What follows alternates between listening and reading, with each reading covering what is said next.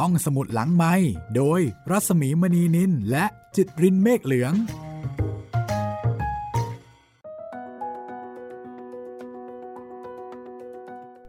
สวัสดีค่ะ ยินดีต้อนรับเข้าสู่ห้องสมุดหลังใหม่รามานะคะ คุณจิตเรนครับ สวัสดีครับพี่หมีครับ วันนี้เราก็จะมาที่ EP 18 กันนะคะ เรื่องแทงข้างหลังของอัลเฟรดฮิชคอกนะครับ เบื้องหลังแท่งข้างหลัง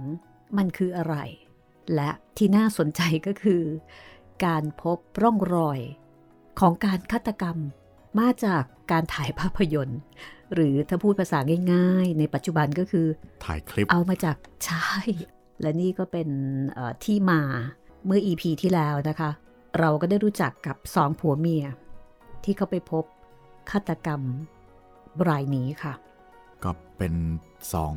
ผัวเมียตัวต้นเรื่องเลยแหละครับ ถ้าไม่มีค่ะสองคนนี้นี่ก็คงจะไม่มีการสืบสวนสอบสวนเกิดขึ้น สามีนี่พูดไม่เคยรู้เรื่องด้วยนะคะ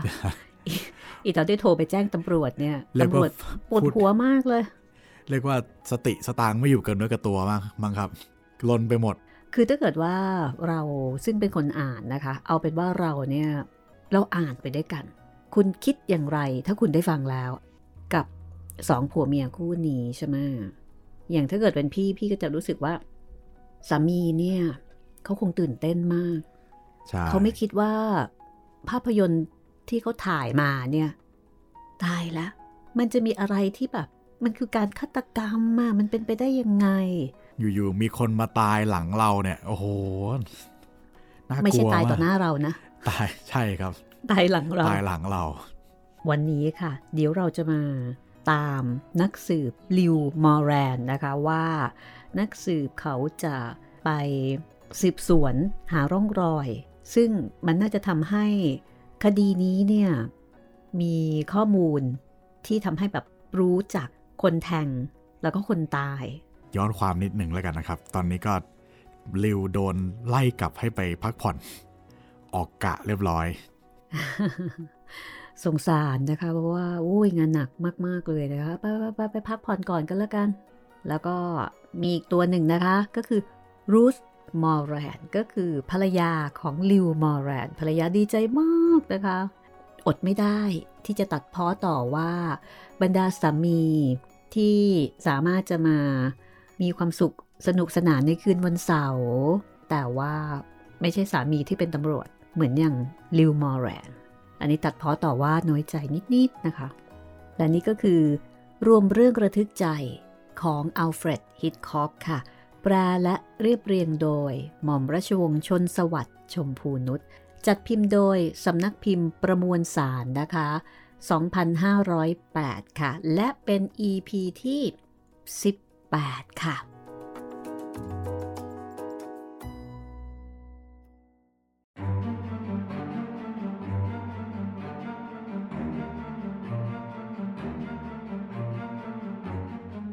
เที่ยงตรงวันเดียวกันนั้น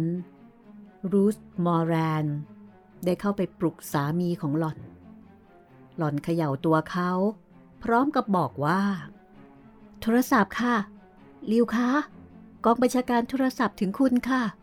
บ้าจังนะคะ คุณน่าจะได้นอนหลับอย่างสบายดี ในตอนนี้ แต่แล้วงานก็ไม่ยอมให้คุณได้หลับได้นอน ดิฉันคิดว่า บางที คุณอาจจะไม่ได้ร่วมรับประทานอาหารค่ำกับดิฉันเสร็จแล้วล่ะค่ะ ลิวมอร์แรนลุกขึ้นนั่ง เขาเอื้อมมือไปยกหูโทรศัพท์ที่พ่วงมาจากห้องรับแขก มีเสียงของร้อยตำรวจโทวินติโนดังมาว่าเร็วเหรอ นี่เดฟพูดนะ เสียใจที่ผมต้องโทรมาปลุกคุณขึ้นจากที่นอนแต่มันมีเรื่องใหม่ดวนจีเกิดขึ้นเลยละ ใช่ เรื่องเกี่ยวกับการแทงกันตายในนัดเซานั่นแหละ จากการสืบสวนสอบสวนปรากฏว่า คนคนนั้นน่ะเป็นผู้ช่วยพนักงานธนาคาร อยู่ที่ถนนสาย 141 ในบรอดเวย์เขาลาออกรับบำเหน็จเมื่อเจ็ดเดือนก่อน อ๋อ เขาทำงานได้ดีนี่ แล้วไงต่อ เขาไปตามที่เราได้บอกไปทางดาวเท้านั่นแหละ แต่เพราะเขาเห็นว่า เรื่องนี้เป็นเรื่องที่น่าสนใจ และเราควรจะเข้าไปเกี่ยวข้องด้วย นี่เร็ว ขณะนี้ผมได้จัดส่งรถมารับคุณที่บ้านแล้ว ฟิล์มภาพยนตร์เกี่ยวกับการฆาตกรรม เงินทดลองจ่าย และตั๋วโดยสารเครื่องบินไปบาฮามาส อยู่ที่คนรถแล้ว เดี๋ยวก็จะมอบให้คุณ เครื่องบินออกเวลาบ่ายโมงครึ่ง ดังนั้นคุณรีบจัดกระเป๋าเดินทางได้แล้ว ลิวมอร์แรนถึงกับปากอ้าตาค้าง ความง่วงเหงาหาวนอนหายไปทันที เขาก็เลยย้อนถามว่า ผมเหรอ นี่หมายความว่า คุณจะส่งผมไปสืบเรื่องนี้เหรอ ใช่ มันเป็นเรื่องของคุณ และคุณก็ได้จับเรื่องนี้มาตั้งแต่ต้นแล้วด้วย ไม่เหมาะที่จะเปลี่ยนให้คนอื่นไปทำเอาชุดมนุษย์กบของคุณไปด้วยนะ เสร็จงานแล้ว คุณจะหยุดพักผ่อนหย่อนใจที่นั่นสักวันสองวันก็ได้ โอเค แต่อย่างไรก็ตาม ผมคิดว่าคุณจะกลับมาได้ภายในสี่วันนี้แหละ เข้าใจไหม เข้าใจครับ แล้วก็ขอบคุณมากเดฟ แต่ว่าเอมมันยังมีอีกอย่างหนึ่งครับ ขณะที่ผมไปบาฮามาสเนี่ย คุณช่วยดูแลครอบครัวเบอร์ตันแทนผมด้วยนะ ตกลง ผมรับรอง เอาละเลิกกันนะ จัดการเตรียมตัวได้แล้วละเมื่อวางหูโทรศัพท์ลงบนแคร่รองรับแล้ว ลิวมอร์แรน ก็เพ่นลงจากเตียง รูสเลิกคิ้วอย่างแปลกใจลิวคะ คุณจะกลับมาทันรับประทานอาหารค่ำไหมคะ แล้วก็จะ เออเราจะไปดูภาพยนตร์ด้วยกันในค่ำวันนี้ไหมคะลิวปราดก็ไปจับไหล่ภรรยาเขาจูบอย่างรวดเร็ว ก่อนที่จะผลักเข้าห้องน้ำเขากล่าวว่า เสียใจเหลือเกินที่รัก ฉันจะไม่ได้กลับบ้านในราวๆสามสี่วันนี้นะ โอ้ยตายแล้ว นี่ก็หมายความว่า อาทิตย์นี้เราไม่มีวีคเอนตามเคยใช่ไหมคะ เป็นความจริงเหรอคะลิว แย่จัง ฉันเกือบจะเหลือทนแล้วนะคะ นี่คุณจะต้องเดินทางไปไหนคะหลอนตะโกนไล่หลัง ถามไปในขณะที่ลิวอยู่ในห้องน้ำลิวตะโกนตอบมาว่า ไปนัดเซา นัดเซาเหรอคะไกลออกไปจากลองแลนด์ใช่ไหมคะ ไม่ใช่ นัดเซาในบาฮามาสนะ่ะ อ๋อ ถ้างั้น คุณก็กำลังจะไปยังอินเดียตะวันตก โอ้ฉันโชคดีอะไรอย่างนั้น ดิฉันไปด้วยได้ไหมคะลิวมอร์แรนไม่ตอบ เขารดน้ำสู้สู้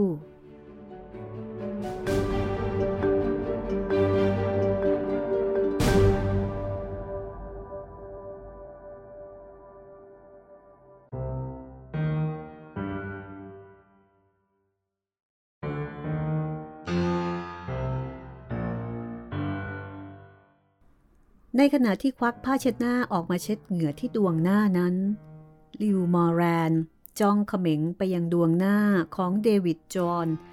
สารวัตรสืบสวนแห่งบาฮามาส ผู้มีดวงหน้าคมคาย ผิวสีน้ำตาลแก่ซอนปรางที่สมส่วนอยู่ในเครื่องแบบสีขาว กรัดกระดุมเรียบร้อย แม้กระทั่งกระดุมคอก็กรัดเรียบ จนทำให้ลิวอดสงสัยไม่ได้ว่า ในฤดูร้อนที่มีอากาศอบอ้าวเช่นนี้ชะไหนสารวัตรสืบสวนจึงทนอยู่ในเครื่องแบบนั้นได้ ดูราวกับว่า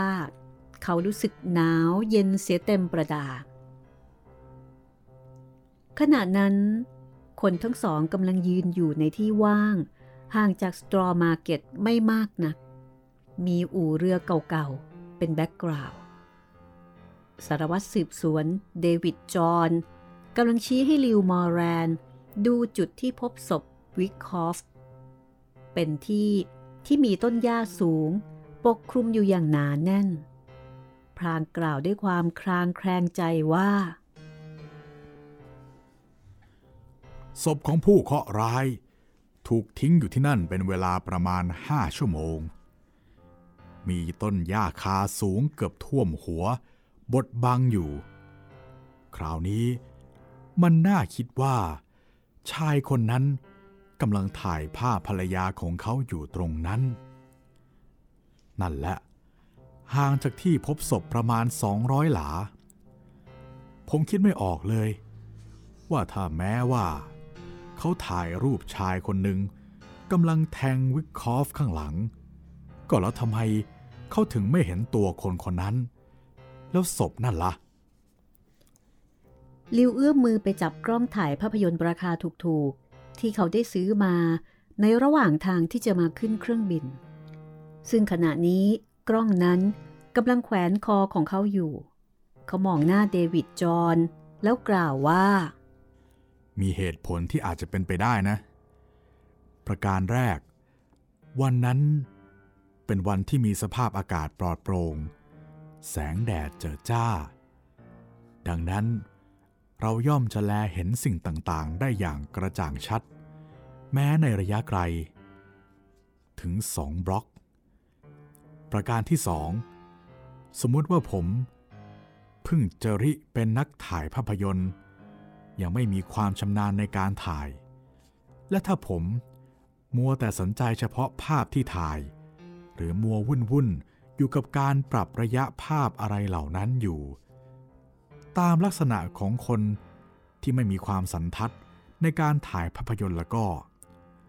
ผมก็อาจไม่ทันเห็นคนร้ายรายนี้ เช่นเดียวกับมิสเตอร์เบอร์ตันเหมือนกัน และบางที การฆาตกรรมรายนี้ อาจจะเกิดขึ้นอย่างรวดเร็ว เพราะคนร้ายจู่โจมเข้าแทงข้างหลัง แล้วก็วิ่งเตลิดหนีไปอย่างฉับพลัน จนกระทั่งเบอร์ตัน ไม่ทันจะสังเกตเห็น ผมเข้าใจว่า การจรกรรมทุกชนิด ต้องเป็นไปโดยรวดเร็วจริงไหมครับสารวัตรสอบสวนเดวิดจอห์นสันศีษะ พรางตอบว่า จากสายตาของผมที่ดูภาพยนตร์นั่นแล้วนะ ผมยังสงสัยอยู่ ว่ามันจะไม่ใช่เรื่องของอาชญากรรมทั่วๆไป ที่จะอุบัติขึ้นเป็นปกติธรรมดาในเกาะของเรานะคุณ ใช่ มันเป็นความจริง ที่เรายอมรับว่าในบาฮามาสนี่ เรามีพวกหัวขโมยอยู่มาก แต่ก็ไม่เคยมีหัวขโมยรายใด ที่จะแทงเหยื่อของมัน ถ้าหากไม่มีการต่อสู้ หรือไม่ใช่เพราะความเครียดแค้นกันเป็นส่วนตัวเช่นนี้ อีกประการหนึ่งนะ มิสเตอร์วิกคอฟเป็นชายมีอายุแล้ว ย่อมไม่มีกำลังวังชา หรืออิทธิพล พอที่จะไปต่อสู้ขัดขวาง หากว่าคนร้ายจะแย่งชิงทรัพย์ มันไม่มีเรื่องจำเป็นจะต้องไปฆ่าไปแกงกันอย่างนี้ นอกจากนั้น ปรากฏว่า นอกจากซองธนบัตรของผู้ตายจะหายไปเพียงอย่างเดียวแล้ว ของมีค่าอื่นๆในกาย เช่น แหวนทองคำนาฬิกาข้อมือ ก็ล้วนยังอยู่ครบชุด ไม่ได้ถูกแตะต้องแม้แต่น้อย ครั้งแรกเนี่ยผมก็คิดว่า ทั้งนี้มันอาจจะเป็นเพราะคนร้ายจะรีบร้อน เพราะมีฝูงชนเฮโรเข้ามารุมล้อมกระมัง แต่เมื่อได้ดูภาพยนตร์นั่นแล้ว ปรากฏว่า ในบริเวณนั้น ไม่ได้มีใครสักคนเดียว ทั้งมิสเตอร์เบอร์ตัน และภรรยาของเขาเอง ก็บอกว่าไม่ได้เห็นใครอยู่ในบริเวณเกิดเหตุนั่นเลยจนคนเดียว ดังนั้น ถ้ามันเป็นการกระทำของหัวขโมยที่ต้องการทรัพย์สินมีค่าฉะไหนมันจึงไม่รีบของไปให้หมด ในเมื่อบริเวณนั้น เปล่าเปลี่ยว แถมศพเนี่ย ยังอยู่ในพงหญ้ารกสูงเกือบท่วมศีรษะ มันเหมาะที่เขาจะปลดทั้งแหวนแล้วก็นาฬิกาไปได้อย่างสบายเลยนะ ลิวมอรันยักไหล ไม่ตอบคำแต่กลับย้อนถามว่า มีรอยลายนิ้วมือที่อาวุธนั้นบ้างไหมครับ ไม่มีเลย แล้วก็ไอ้มีดเล่มนั้นน่ะ ก็เป็นมีดธรรมดาราคาถูกๆ ทำจากเยอรมัน แบบที่มีวางขายกันเกลือไปทั่วโลกนั่นแหละ นี่คุณนักสืบมอแรนครับ ผมคิดว่า วิธีการที่จะให้การคลี่คลายคดีนี้บรรลุผลดีนั้น น่าจะต้องสืบสาวเรื่องราวแต่หนหลังของผู้ตายรายนี้ประกอบ มันอาจจะมีเบื้องหลังอะไรแอบแฝงอยู่บ้างก็ได้ มอแรนไม่ตอบคำ แต่เขากลับเปลี่ยนเรื่องถามว่า คุณจะรังเกียจหรือว่าขัดข้องไหมครับ ถ้าหากว่าผมจะขอถ่ายภาพคุณสักสองสามภาพ เพราะว่าตอนเนี้ยผมก็มีกล้องถ่ายภาพยนตร์มาด้วยแล้ว และแล้ว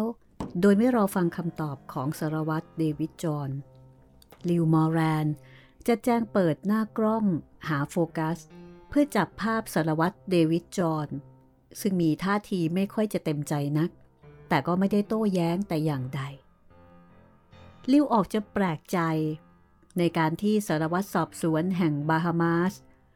พยายามที่จะโยนเรื่องนี้ให้กลับกลายเป็นการฆาตกรรมอันมีเบื้องหลัง นอกเหนือไปจากการฆ่าเพื่อชิงทรัพย์ นักทัศนาจรอย่างที่เขาคิดไว้ตั้งแต่แรก ขณะถ่ายภาพยนตร์ไป เขาก็ถามไปด้วยว่า คุณหมายความว่า การฆาตกรรมรายนี้ มีมูลเหตุมาจากการจ้างวานอย่างนั้นหรอครับแน่นอนครับ ผมคิดว่าบางทีมือมีดรายนี้นะ่ะอาจจะถูกส่งตัวยังรีบด่วนมาจากสหรัฐโดยซ้ำไป ในขณะที่พูด เขาทำมือทำไม้ไปตามความเคยชิน แต่พอคิดได้ว่า ลิวกำลังถ่ายภาพเขาอยู่ เขาก็ชะงัก แต่ลิวก็หัวเราะก่อนจะบอกว่า ไม่เป็นไรครับ ว่าต่อไปเลย กล้องนี้เนะ่ะเป็นกล้องถ่ายภาพยนตร์แล้วก็อ๋อไหนลองยกมือโบกแบบอำลาสิครับ นั่นแล้ว หันกลับเดินไปทางโน้นสารวัตรสอบสวนชักเดือดดานขึ้นมาทันที เขาโพร่งออกมาทันทีว่า เฮ้ย โยนไอ้กล้องบ้าๆนั่นทิ้งเสียทีเถอะนะ ที่นี่ไม่ใช่โรงถ่ายภาพยนตร์ เรามาที่นี่ เรามาเพื่อที่จะขบปัญหาเรื่องการฆ่ากันตายนะ คลี่คลายคดีการฆาตกรรม ไม่ใช่ทำหนัง ใช่ครับ ใช่อย่างที่สารวัตรว่าลิวตอบเรียบๆพร้อมกับเดินกล้องบันทึกภาพ ที่แสดงความโมโหโกรธาของสารวัตรไว้อย่างครบครันลิวถามต่อไปว่า คุณทราบเรื่องราวเกี่ยวกับชีวิตในอดีตของมิสเตอร์วิคอฟบ้างไหมครับ ผมไม่เคยรู้เบื้องหลังอะไรของคนคนนี้เลยครับ นอกจากจะทราบเพียงว่า เขาได้ลาออกจากราชการแล้วเท่านั้น เมื่อเกิดคดีนี้แล้วเเราจึงได้รับทราบเพิ่มเติม ว่าเขาเป็นคนค่อนข้างคลาด และไม่มีเหตุอันใด ที่จะมีคนจ้องล้างชีวิตเขาเช่นนี้ และลักษณะท่าทางของเขานั้น ก็ไม่ชวนให้จอมฆาตกรเกิดความหมั่นไส้ จนถึงกับจะคิดฆ่าเขาอย่างฉับพลันทันที โดยปราศจากแผนการมาก่อน ตามทางสืบสวนเนี่ย ได้ความว่า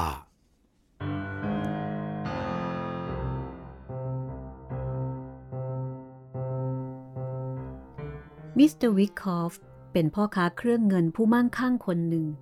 เขามาอยู่ในบาฮามาส ก็เพื่อต้องการจะมาเปิดโรงงานทำเครื่องเงิน ประเภทของชำร่วย และของที่ระลึกต่างๆ ขายให้แก่นักทัศนาจร ทั้งนี้ก็เพราะในเกาะ มีประชาชนยากจน เกินกว่าจะมีชาวพื้นเมืองคนใด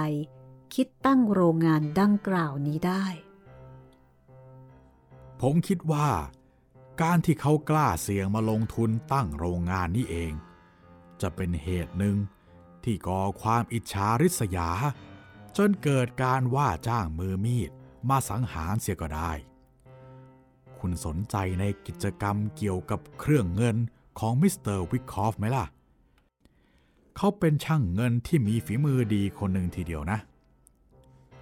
สนใจมากทีเดียว ลิวตอบพร้อมกับปิดกล้องถ่ายภาพยนตร์ แล้วกล่าวต่อไปว่า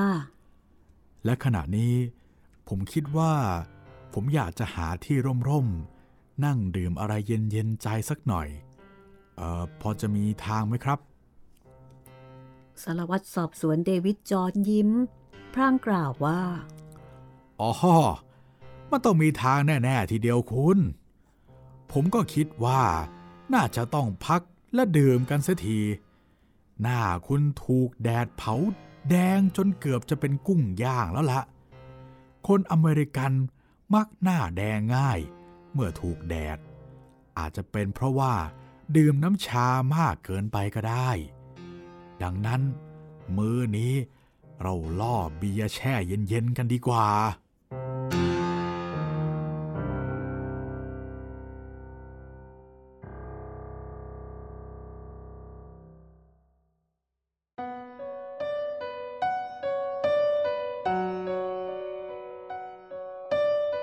อีกสามวันต่อมา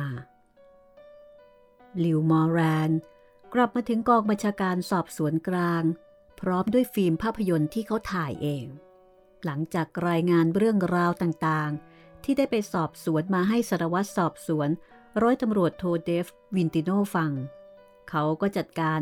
ฉายภาพยนตร์ที่ถ่ายมา โดยใช้เครื่องฉายของเบอร์ตันสองสามีภรรยาในห้องทำงานของสารวัตรเดฟ เมื่อภาพยนตร์จบม้วนลง แล้วไฟในห้องสว่างจ้าขึ้นตามเดิมแล้ว ร้อยตำรวจโทวินติโนก็ถามขึ้นว่า เอาละลิว ผมได้ดูภาพยนตร์ของคุณตลอดแล้วนะ ไม่เห็นว่ามันจะช่วยพิสูจน์อะไรในคดีฆาตกรรมนั้น ให้มันกระจ่างขึ้นมาได้เลยจนนิดเดียว มีแต่มือแล้วก็หัวของใครก็ไม่รู้ ชะเง้อชะแงดูอะไรก็ไม่รู้อยู่อ๋อแล้วก็สารวัตรเดวิสจอห์นแสดงเดี่ยวอยู่อีกคนหนึ่งเนี่ยนะเหรอผลงานชั้นดีที่คุณอุตสาห์ไปตากแดดจนตัวเกรียมอยู่ที่บาฮามาสน่ะลิวมอร์แรนผงกศีรษะรับ กล่าวยิ้มยิ้มว่า นี่แหละ ที่เป็นเครื่องพิสูจน์ว่า ผมเป็นช่างภาพที่มีฝีมือเลวที่สุด เพราะเพิ่งริเริ่มถ่ายภาพยนตร์เป็นครั้งแรกในชีวิต แต่ในขณะเดียวกัน มันก็เป็นเครื่องพิสูจน์ว่าโฮเวิร์ดเบอร์ตันได้ซื้อกล้องถ่ายรูปที่ดี ราคาแพงไปใช้ และพร้อมกันนั้น ก็เป็นเครื่องพิสูจน์ว่าโฮเวิร์ดเบอร์ตันเป็นนักถ่ายภาพยนตร์ที่ฝีมือไม่เลวเลย ยิ่งกว่าไม่เลว เขายังเป็นคนมีฝีมือในขั้นอาชีพอีกด้วย ทั้งๆที่โฮเวิร์ดเบอร์ตันได้ให้การกับตำรวจว่า เขาเพิ่งจะซื้อกล้องถ่ายภาพยนตร์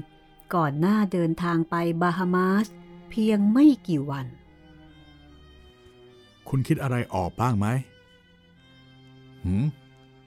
นี่ยังเกี่ยวพันไปถึงเบอร์ตันสองผัวเมียอีกเหรอเร็ว สารวัตรเดฟถามพร้อมกับจ้องหน้าเขม็ง แล้วกล่าวต่อไปอีกว่า สองผัวเมียนั่นมีอายุมากเกินกว่าที่จะคิดอ่านฆ่าคนเล่นเป็นของสนุกนะ คิดว่าเขาและหล่อนคือตัวการในการฆาตกรรมรายนี้ คิดเหรอ ว่าเขาและหล่อนคือตัวการในการฆาตกรรมรายนี้ มันอาจเป็นไปได้เท่าๆกับเป็นไปไม่ได้เหมือนกัน แต่ว่าเดฟอย่าลืมสุภาษิตที่ว่า น้ำนิ่งไหลลึกนะ แล้วในเรื่องนี้ คนที่ถูกฆ่าก็เป็นคนแก่เหมือนกัน วิกคอฟ เป็นคนมีอายุเกือบจะรุ่นราวคราวเดียวกันกับเบอร์ตัน แล้วในเรื่องนี้มันดูออกจะเป็นการบังเอิญอย่างไม่น่าเชื่อ ที่ว่าเบอร์ตัน จะไปถ่ายติดภาพการฆาตกรรมมาได้ โดยที่ตัวเขาเองเนี่ย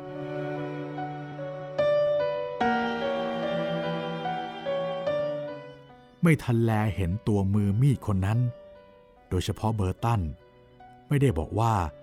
เขาได้เห็นชายคนหนึ่งถูกทำร้าย แต่เขาบอกออกมาทีเดียวว่า ชายคนนั้นถูกฆ่า ทั้งๆทที่ในภาพนั้น ก็มีเพียงมือมีด โดดเข้าไปจ้วงแทงด้านหลัง และคนถูกแทงเซไป ยังไม่ทันล้มด้วยซ้ำแล้วฉไหนเขารู้ว่าคนคนนั้นถูกฆ่าตายล่ะสารวัตรเดฟมีท่าทีไม่เห็นด้วย เขาแย้งว่า ผมคิดว่าแสงแดดที่แผดกล้าเหนือเกาะบาฮามาส คงจะเผา กระทั่งมันสมองของคุณละลายหมดแล้วกระมังเร็ว ถ้าเบอร์ตันเกี่ยวข้องในเรื่องนี้ทำไมเขาจึงจะเป็นคนขุดคุยเรื่องนี้ขึ้นมาล่ะทำไมเขาจึงเอาฟิล์มภาพยนตร์เหล่านั้น มาฉายให้เราดู ทั้งๆทที่ไม่มีใครรู้เรื่องนี้มาก่อนเลย ถ้าเขาเป็นตัวการฉะไหนเขาจึงรื้อฟื้นเรื่องที่มันเงียบเชียบไปแล้ว ให้ดังขึ้นมา ผูกพันมัดตัวเองด้วยเล่าลิวมอร์แรนขมวดคิ้ว ขณะกล่าวอย่างครุ่นคิดว่า ผมได้คิดถึงเรื่องนี้แล้วอย่างละเอียดรอบคอบนะเดฟ แล้วก็เห็นว่ามีเหตุผลสนับสนุนอยู่ในข้อที่ว่าทำไมเขาจึงเอาฟิล์มภาพยนตร์เรื่องนี้มาให้เราดู ทั้งๆที่เขาเองเนี่ย คือตัวการในเรื่องนี้ ประการแรกทีเดียว เขาเป็นฆาตกร amateur ไม่ได้มีสันดานเป็นคนร้ายโดยแท้ เขาคิดว่าเขาได้วางแผนประกอบอาชญากรรมรายนี้ไว้แล้วอย่างแนบเนียน แต่เป็นการวางแผนอย่างโง่ๆ เขาคิดว่าเขาฉลาดพอที่จะลูบจมูกเจ้าหน้าที่ตำรวจได้ แต่ ว่าไป ว่าไปเลยทีเดียว เอ๊แต่แปลกแฮะ ผมยังไม่อยากจะเชื่อว่า เขาจะโง่เง่า จนกระทั่งทายภาพยนตร์เกี่ยวแก่การประกอบอาชญากรรมของเขาเองนะ เดฟแย้งอย่างไม่ยอมเห็นด้วย ในขณะที่ลิวก็ยังคงอธิบายต่อไปว่า มันเป็นไปได้สิเดฟ ในทางกลับกันยังไงล่ะ เบอร์ตัน คิดว่าภาพยนตร์เรื่องนี้ไม่เพียงแต่จะเป็นหลักฐานให้เขา อ้างหลักฐานที่อยู่ของเขาและภรรยาเท่านั้นนะ หากแต่แสดงว่า เขาได้ทำการนี้ได้อย่างแนบเนียน และรัดกุมยิ่งกว่าฆาตกรอาชีพ เอาแล้วกัน นี่แกคิดว่าเมียของเบอร์ตันนั่น ร่วมมือในการฆาตกรรมครั้งนี้ด้วยเหรอ ใช่ ผมคิดว่าเป็นเช่นนั้นนะ แต่ทว่าฟิล์มภาพยนตร์นี้ไม่อาจจะใช้เป็นการอ้างหลักฐานที่อยู่ของเขาได้ เพราะผมได้ทดลองถ่ายภาพด้วยมือของผมเองที่ชายฝั่ง โดยเริ่มเดินกล้องเรื่อยมา แล้วก็ถ่ายตรงไปที่หาดทราย ใกล้สถานที่เกิดเหตุ เท่านั้นก็เป็นการเพียงพอจะปะติดปะต่อเรื่องได้แล้ว และจากคำบอกเล่าของเจ้าหน้าที่ตำรวจ ในนัสเซาปรากฏว่ามิสเตอร์วิคคอฟมักจะต้องเดินไปทางอู่เรือก่อน จะถึงเวลาอาหารกลางวันเสมอ เพราะทางนั้นเป็นทางลัดที่จะไปยังห้องพักของเขา คุณเห็นจากภาพยนตร์นั่นแล้วใช่ไหมล่ะ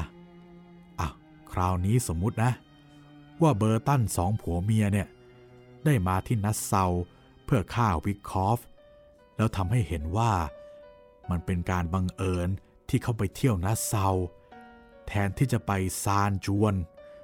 หรือที่ใดที่หนึ่งในเกาะบาฮามาส เมื่อเขามาถึงนัสเซา เขาได้มีเวลาสำรวจ แล้วก็คอยดูเส้นทางเดินของวิกคอฟอยู่ถึงสองวันเต็ม เดฟแย้งว่าอะลองว่าต่อไปเร็ว แต่คุณอย่าลืมนะ ว่ามีนักท่องเที่ยวนับมือนับพัน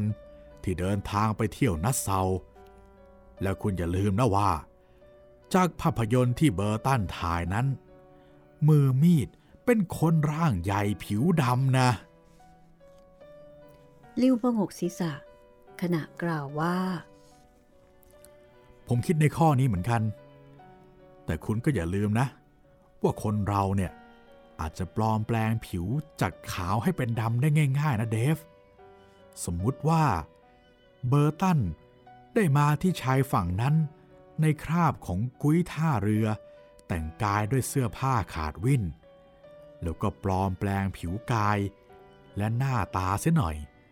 เพราะว่าเครื่องมือปลอมแปลงเหล่านี้ มีมากมายในสหรัฐ อย่างนี้แล้วจะเป็นไปไม่ได้เลยเหรอ รูปของเบอร์ตันก็ไม่ใช่คนผอมบางอะไรนัก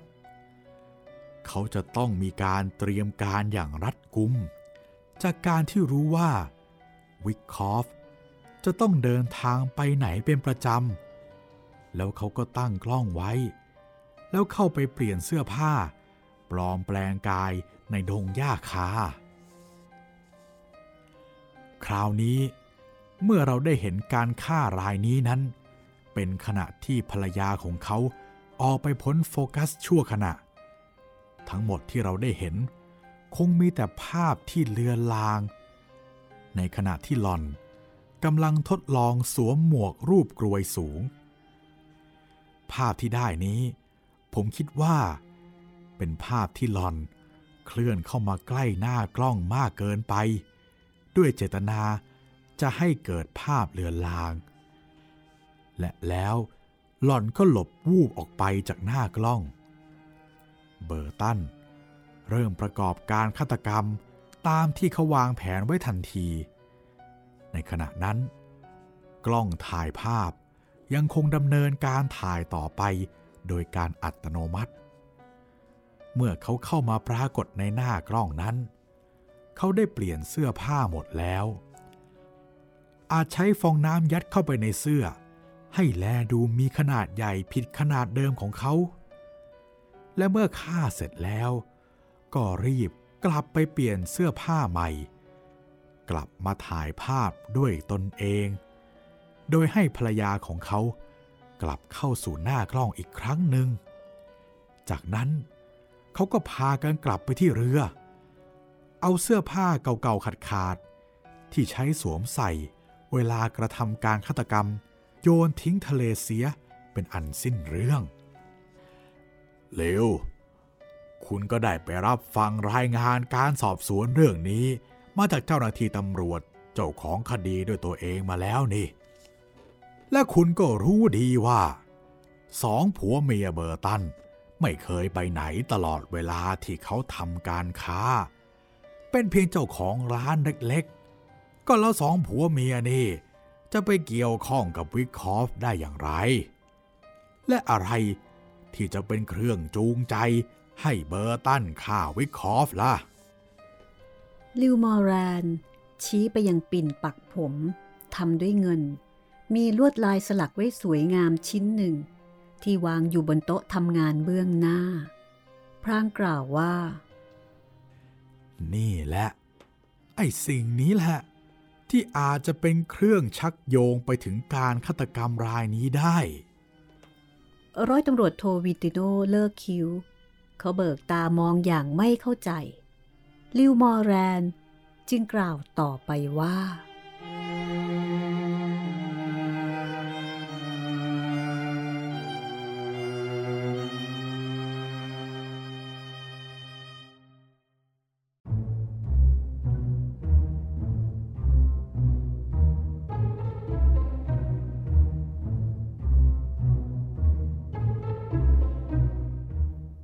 ละค่ะ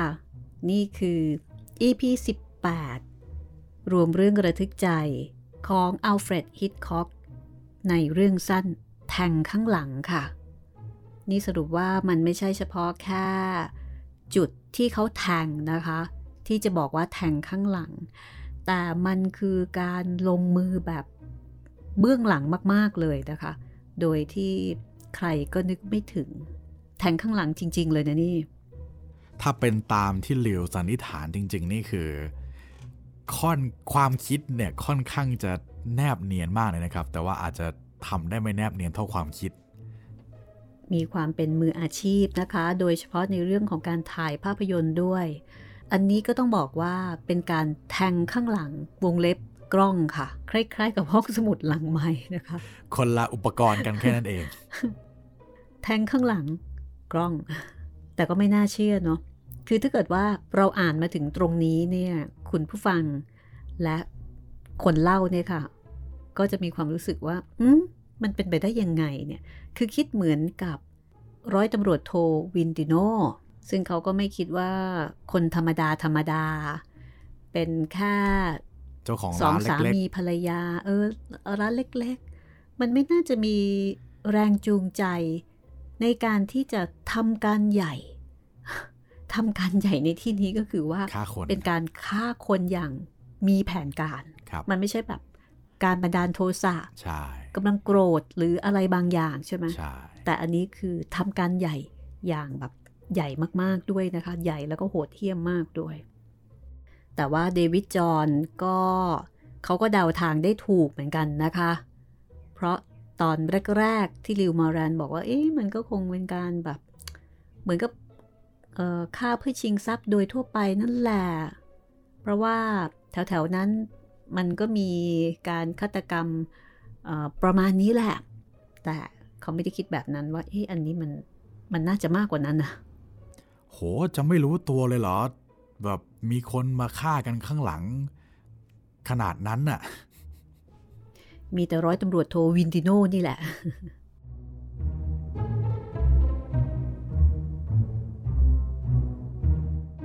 ตอนต่อไปนะคะ ก็จะเป็น EP 19 ค่ะ ซึ่งเรื่องราว แรงจูงใจนะคะฆ่าทำไมแล้วมันมีอะไรกับคนที่เขาจะไปฆ่า แค่ต้องการเงินหรือว่ามันมีอะไรอย่างอื่นอีก อันนี้อันนี้เราก็ไม่รู้นะคะ เพราะฉะนั้นต้องติดตาม EP 19 EP 19 นี้นะคะ ก็จะเป็นตอนจบ ของแทงข้างหลังค่ะ แล้วก็จะเป็นตอนจบนะคะ ของรวมเรื่องระทึกใจของอัลเฟรดฮิตคอกด้วยค่ะ โอ้ยตายแล้ว คุณผู้ฟังหลายท่านก็คงรู้สึกว่า ฮะ อะไรนะ จบแล้วเหรอ จะจบแล้วเหรอ ยังไม่หนำใจเลย เสียใจด้วยจริง ๆนะคะ อืม ดิฉันก็ไม่รู้จะช่วยยังไงเหมือนกัน มันจบไปแล้วจริง ๆ ค่ะ อีกตอนหนึ่งนะคะ ครับ ก็เจอกันตอนหน้าแล้วก็เตรียมเอ่อ ป๊อปคงป๊อปคอร์นอะไรเอามาให้พร้อมก็แล้วกันนะคะครับ เราจะได้ลุ้นกับจุดจบของแทงข้างหลังไปด้วยกันค่ะ ครับ ผมแนะนำนะครับ ใครยังไม่จุใจแนะนำให้ย้อนกลับไปฟังตั้งแต่ตอนที่หนึ่งอีกรอบหนึ่งนะครับ ตั้งแต่เรื่องแรกแล้วก็วนมาถึงแทงข้างหลังเนี่ยแหละครับ รับฟังได้ทางเว็บไซต์แล้วก็แอปพลิเคชันของไทย PBS Podcast นะครับ ส่วนชาว YouTube ก็ รอสักนิดหนึ่งนะครับ ถ้าอยากฟังตอนใหม่ๆ ตอนล่าสุดเนี่ย ไปฟังทางเว็บไซต์แล้วก็แอปพลิเคชันก่อน อัปโหลดทุกวันจันทร์วันพุธแล้วก็วันศุกร์นะครับ ฟังเรื่องนี้แล้วนะคะ อาจจะทำให้คุณมองคดีที่เกิดขึ้น อย่างเข้าใจมากขึ้นก็ได้นะ คือมองการสืบสวนสอบสวน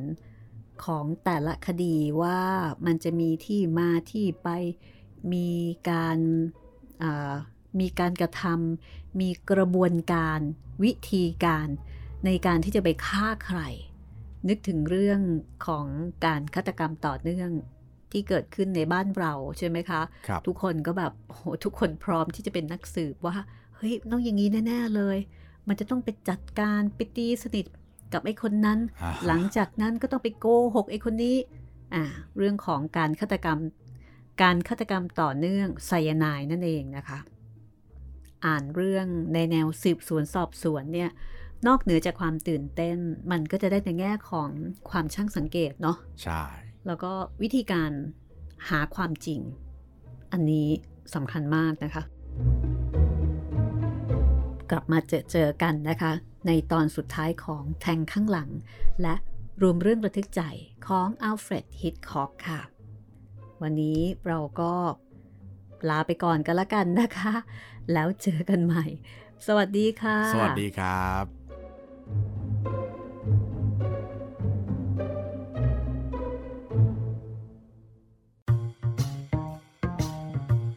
หห้องสมุดหลังไม้โดยรัสมีมณีนินและจิตรินเมฆเหลือง